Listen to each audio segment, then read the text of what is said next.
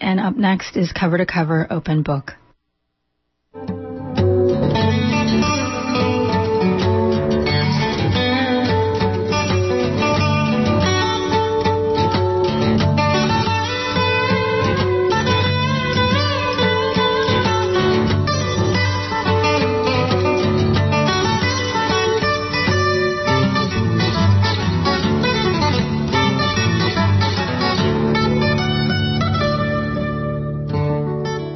This is Nina Serrano for Open Book Cover to Cover, the Poet to Poet series.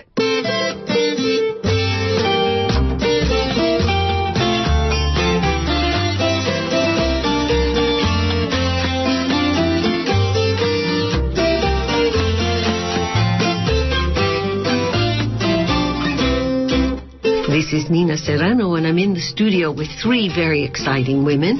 I have here Sara Cooper, our translator. I have Mirta Yanez, a Cuban writer, and Nancy Alonso, also a Cuban writer. Now, you may think being a Cuban writer is not so special, but being a Cuban writer here in the United States, that's very special because very few Cuban artists have been able to get visas to come here and share their work with us. So we're very excited today that Sara has brought these two exciting authors, women authors at that. Bienvenidos, Nancy Alonso. Thank you very much, Nina. I'm happy to be here. A pleasure to have you. And Mirta Yanez. Thank you very much, and I'm happy to be here too. And Sarah Cooper. Thank you so much, Nina. It's great to be here.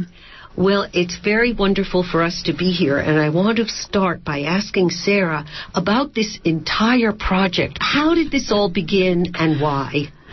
Um, this all began because I've been trying to get Mirta Yanez's works published in the United States for a good 12, 13 years. And um, it's it's been very difficult to find publishers who were willing to publish a literature from Cuba B, literature from Cuba by a woman, and C, literature from Cuba that is not highly political in nature, either to the right or to the left. It's just darn good literature. And so when it finally came down to it, about two years ago, we made the decision, by gosh, we're going to publish this. And so at that point, I started learning about the profession of publishing and uh, basically took on a second full time job. What is your work? My day job is as a professor of Latin American literature and gay and lesbian studies at California State University, Chico. And how did you come upon these writers? Oh my goodness. These wonderful writers. These wonderful. I, I was so fortunate. Um, for several years, a Dutch American activist and filmmaker lived here in the Bay Area. Her name was Sonja de Vries. She was asked by the Cuban government to make a film called Gay Cuba. And while she was there, she met all sorts of people. And uh, she and her partner introduced me to Mirta when Mirta came for the first time to San Francisco. I think it was maybe in 1995. And uh, Mirta gifted me with a book of her short stories, and we talked for a long time. And I was just hooked the roles of women and uh, gender and sexuality roles developed so much differently in Cuba than anywhere else in Latin America. And since I'm a Latin American specialist, interested in gender and sexuality, how could I not be riveted by an entirely different uh, sort of approach to gender? I found in reading these books the element of humor was what got me was that they had both of them had a somewhat humorous approach to life its even to its tragedies and also how well they captivated the life in Cuba, things that were just so uniquely Cuba that I hadn't seen written about anywhere else. And I realized it was because it was from a woman's perspective. Exactly. They were those little rich details of life that it seems like mostly women uh, focus on and notice and are impacted by. And that's what made their work so exciting to me. And also that they both seem to talk in such an interesting voice. I was familiar with the voice of Cuban literature.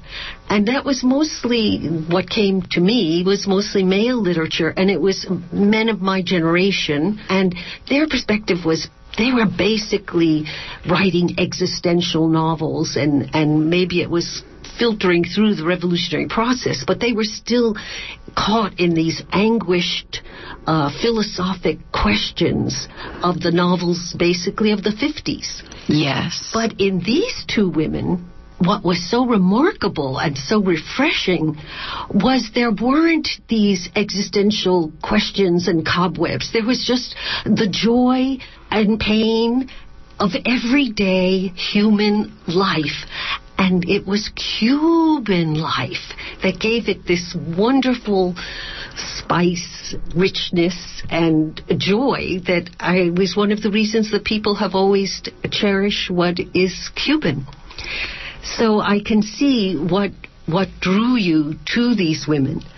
So I'm going to ask you uh, if you would read us from. How about we'll begin with Nancy's work. Absolutely, I'd be delighted.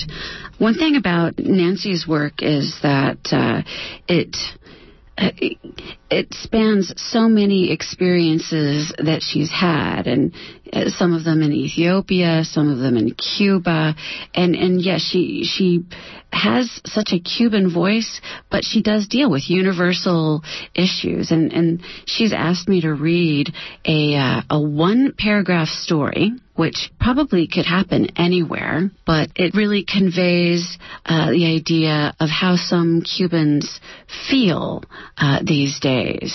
It's about communication and it's about um, you know, disconnect, which is the name of the book. So this uh, is called A Tranquil Death.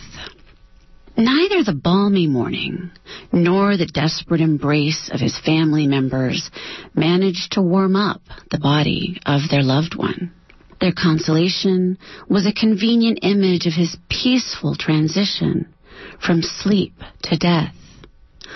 Only he knew about the chase, the stumbling, the fall, the roar of the beast, the certainty of his demise accompanied by the pressure at his throat, and then the relief of seeing himself in the nightmare, which allowed him to decide to keep on sleeping placidly.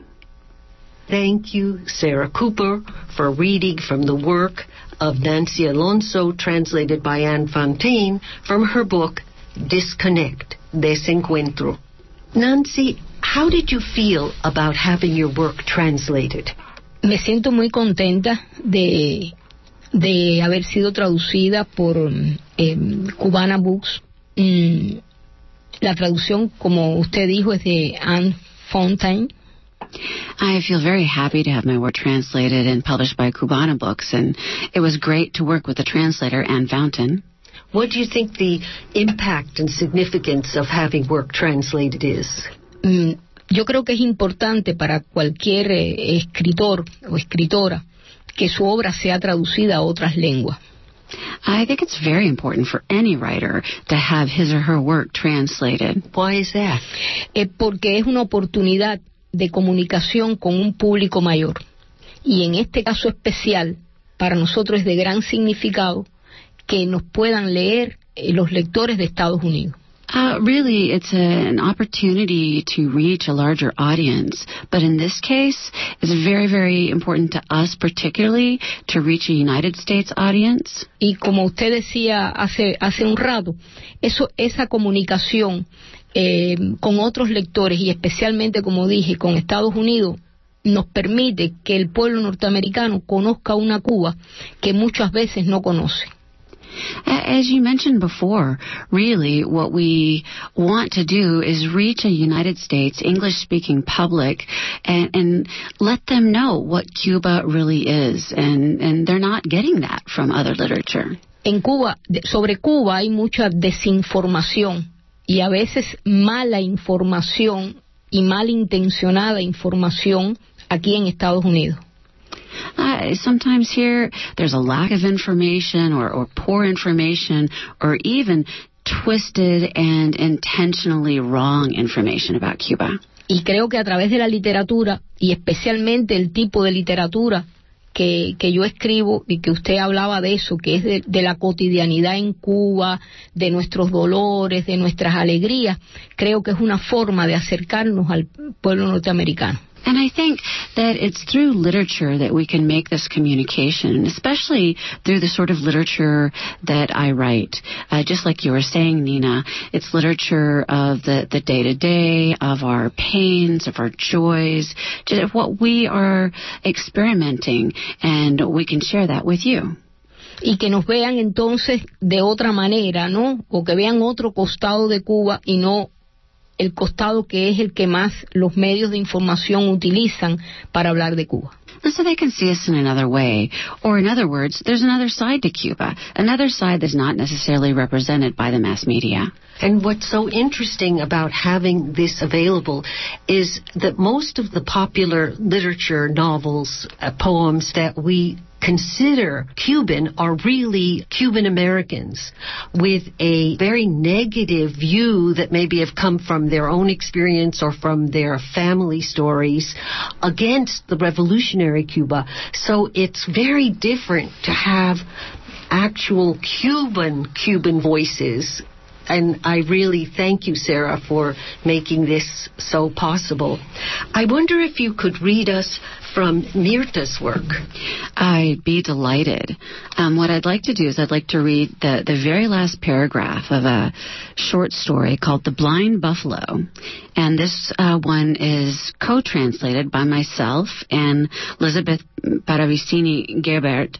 And uh, this is a, a, beautiful short story about a, a young woman who sort of comes of age and then looks back on her life. And so this is her retrospective paragraph.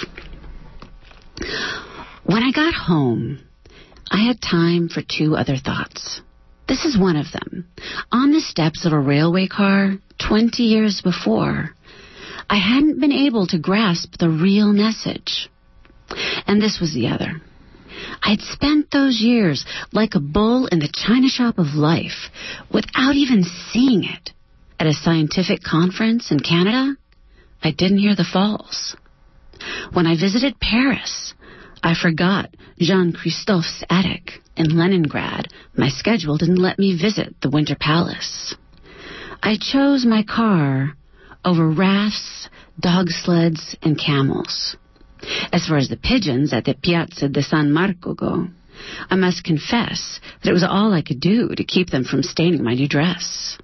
I went over to my junk drawer, and the poor blind buffalo couldn't avoid hearing a few four letter words I have no intention of repeating here, and which I addressed, as you may well guess, to myself. Then his huge head turned toward me, and he looked at me with eyes open wide. Hmm. It must be early signs of my senility. Thank you, Sarah Cooper, reading from Mirta Yanez's short story. I remember that short story. It begins with somebody giving her an American nickel with a buffalo on it. Yes. That that's a good luck piece, and she wishes for all these adventures on that buffalo. and then at the end, because she was such a driven, career-minded person, she missed out on the actual adventures of going to all of those places. That was a marvelous story.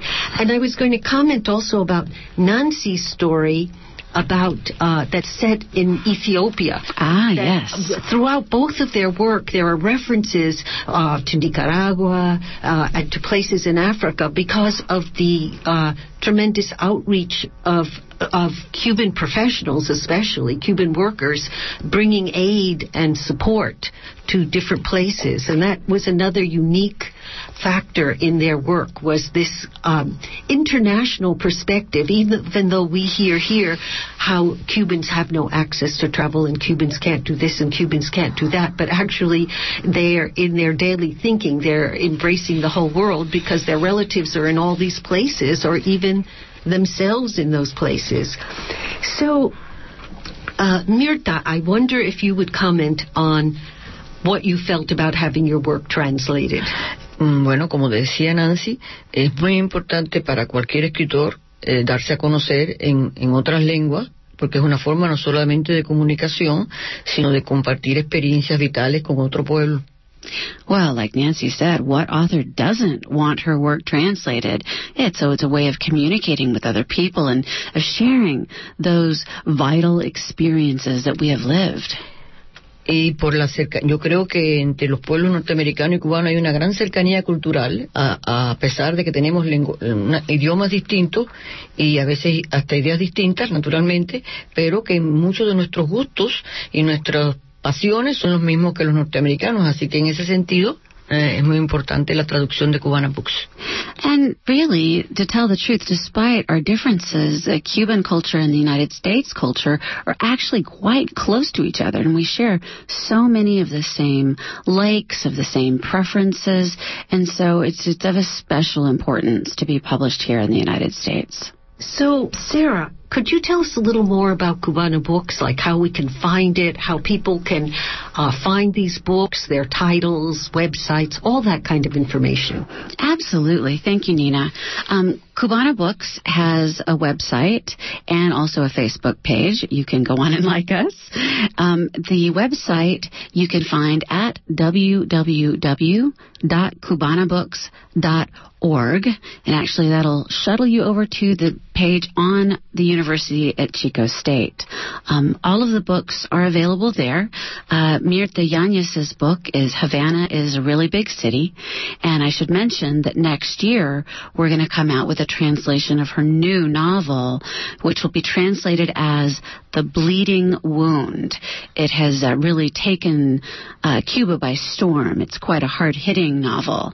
And so that will be coming out. Um, also, you can get Nancy Alonso's bilingual edition, Disconnect Desencuentro, translated by Anne Fountain. Also, the new book, it's also a bilingual edition. It's by a writer named Aida Bahr, and this is called Ophelias, of course, inspired by the Hamlet character. And we've got several other books coming up in the next couple of years. Some poetry by Nancy Morejon, uh, perhaps a uh, novel by a Cuban who has lived in the United States for a bit. We're pretty excited about going forward and uh, really bringing a wide variety of Cuban women's voices here to the United States. Now, one topic that we haven't uh, dealt with, but which you mentioned in the beginning, was this uh, question of sexual preference. Ah, yes. Why don't you talk a little bit about that, how that evolves in these books? Well, I'd say that in uh, Nancy Alonso's book, uh, sexual preference, that is, lesbian characters and gay male characters have a place right in the forefront. And what's interesting to me about this book, because I, I teach gay and lesbian studies as well as Latin American literature, and these stories, the sexuality of the characters is not really the point. That was so interesting in in reading the book. That that was not the point. That was just part of life. Exactly. Yeah, and and I, I think that even though certainly there's a lot of uh, ground to still cover and make up in the United States and in Cuba, who are just about at the same place around gay and lesbian rights and treatment of the LGBT continuum, um, but you know, at some point, it's it's got to be just we're human beings, and this is how we live, and this is how we suffer, and this is how we triumph, and um, you know, rather than always about uh, the suffering of being gay or coming out. So I would like to ask Mirta if you could tell us about your journey as a writer, how that process evolved. Bueno, mm, ese viaje comenzó muy temprano porque mi padre era periodista y en mi casa abundaba mm, papel, lápiz, mucho y máquina de escribir que yo aprendí rápidamente a usar. Well, for me, that journey started very early because my father was a journalist, and there was paper and pencils and pens and typewriters all over the house, and I started writing early. Y mm, como ella era muy inquieta, consideraba que algunos libros que yo leía, yo quería que duraran más, querían que fueran más largos, y un día decidí continuar las historias que yo estaba leyendo y empecé a escribir. And, you know, I was a little unsettled. I thought that some of the books that I was reading really should go further. And so I started taking plots and extending them. Y bueno, y así empecé a escribir hasta el día de hoy, no he parado. That's how I started writing, and I haven't stopped even to today. Gracias. Y Nancy, quiero presentar el mismo pregunta a usted. Yo comencé tardíamente, bastante tardíamente. Mm, con más de 40 años comencé a escribir. Yo en realidad soy bióloga. Uh, for me, actually, I started quite late in life. I was over 40 when I started. Um, really, by training, I'm a biologist. Y como bióloga, di clases en la escuela de medicina, de fisiología y neurofisiología durante 25 años. And so, as a biologist, I gave classes in physiology and neurophysiology at the university for 25 years. Y en el año 1989 y hasta el 91 estuve en Etiopía como colaborante internacionalista dando clases de fisiología. And from 1989 to 1991, I spent uh, that time in Ethiopia as a uh, internationalist, giving classes on neurophysiology at the university there. Y desde Etiopía comencé a escribir cartas a mi familia, a mis amistades, muy especialmente a Mirta, en las que describía la impresión que me causaba la cultura en Etiopía y en general la situación de África. And from there, I would write home these long letters to my family and friends, but especially to Mirta. And I would describe my impressions of Ethiopia uh, in general and where I was, and, and, and of Africa, as a matter of fact, too. Y cuando regresé de Etiopía, Mirta me dijo que, que yo podía eh, escribir, que se había dado cuenta por esas cartas de mi capacidad de descripción y que por qué no intentaba escribir algo sobre Etiopía. And when I got home, Mirta told me, and you know, Mirta being a great proponent of women's writing, she told me that I had a gift and I could write and, and I should start putting things down. And so, well, that's where I started. I started thinking about it and started writing down, uh, among other things, uh, experiences that had occurred to me in Ethiopia. Y en ese proceso, en el año 94, es decir, ya más de dos años después de mi regreso, que yo estaba tratando de, de encontrar eh, cómo escribir algo de Etiopía, ocurrió el éxodo de los balseros. And then about two years later, while I was still struggling with really how to express what had happened to me in Ethiopia, the uh, great rafting exodus happened in Cuba. We call it Balsero Exodus. Y yo vivía en ese momento frente al mar. Y, y, y fui eh, espectadora de ese éxodo y aquello me, me, me conmocionó mucho y escribí mi primer cuento que no fue de Etiopía, no fue sobre Etiopía, sino sobre los balseros. And I lived in a, an apartment facing the sea at that time. And so I was a witness of people putting together little rafts uh, made of anything, just tied together and setting off to sea for the United States. And that moved me so much that I wrote my first story, which of course then wasn't about Ethiopia at all, but the uh, plight of the Balseros. Y después escribí otras historias que sí tenían que ver con Etiopía, otras que no, que tenían que ver con la realidad cubana y a partir de ahí me aficioné. Then I followed with other stories, uh, some about Ethiopia, some about the reality of day-to-day life in Cuba, and you know, I got used to it and just kept on going from there. And one of the stories actually is about how Cubans experienced working in Ethiopia. Could you read us just a tiny bit from that? I know we didn't give you a chance to earmark it, but. That's all right. I can do that. I'm going to read the last little bit of a story called May Allah Protect You. This is about a professor who goes to Ethiopia to teach and um, she's teaching uh, a group that includes uh, young women and young men. And uh, she's just wild to uh, learn about Ethiopian culture, and she's just wild to visit uh, one of the places of religious worship. And she and she's trying to also bring sort of her feminist side and, and encourage the young women in the class that uh, are, are not usually given much attention. But uh, it does turn out that her favorite student is Jamal. He's the smartest. He's a young man, and they become very close friends. And he has tried throughout the whole time she's there to find some way to get her into one of the mosques. And um, they don't get to go into the mosque, but this is how they say goodbye. As I had done so many times before, I held out my hand to say goodbye. But Jamal responded to the gesture by taking a step backward, as if he were afraid of me. At that moment, 14 centuries of Islam came crashing down upon me. The weight of traditions, the black garments, the veils and the humiliations endured by Muslim women everywhere made no difference that I was Jamal's beloved professor, the Cuban who wanted to be Ethiopian, and the one who had been at his side to teach and to learn. He hid his hands in the prayer rug and begged my pardon because he had already carried out his ablutions. If he touched a woman, he would be sullied and have to repeat the cleansing. Thus, I saw another side of the enigma that had stayed with me since the long ago morning in Addis Ababa, the day when I first heard the mysterious sounds of the Muslim call to prayer and had wanted to enter a mosque. Jamal made another gesture. With his foot, he swept aside some pebbles on the ground, avoiding my look, and perhaps feeling ashamed. I wanted to keep believing in him, and I called out, May Allah bless you, Jamal. Although I was really thinking, May Allah protect you, Jamal, from your own traditions. Thank you.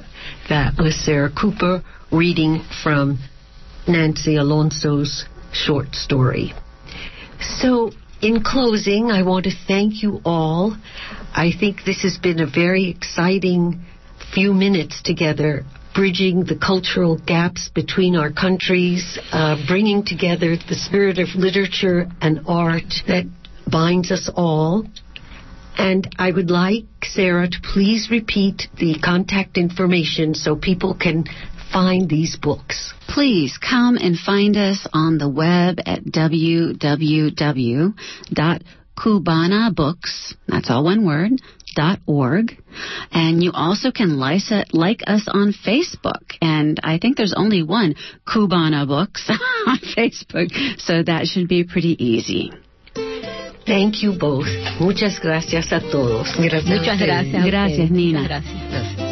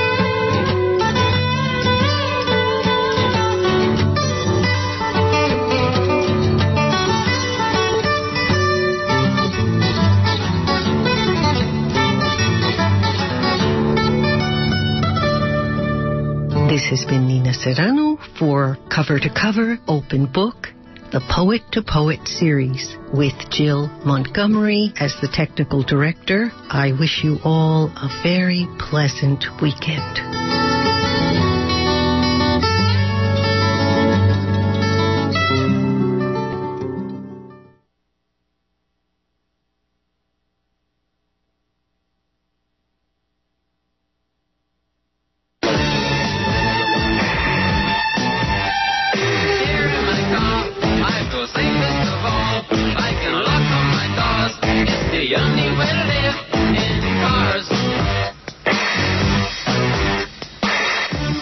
KPFA can accept your donated car, truck, or RV, running or not. We also take boats if they're on a trailer, motorhomes, farm equipment, motorcycles that are operational, and recreational vehicles like jet skis and snowmobiles. Call the Center for Car Donations at 877-411-DONATE to find out if your vehicle qualifies. They'll pick it up for free and give you a tax receipt for your donation. It's easy, quick, and KPFA gets the proceeds. Lost title? Not smog? That's okay. Call today, 877-411-DONATE to make arrangements or visit KPFA.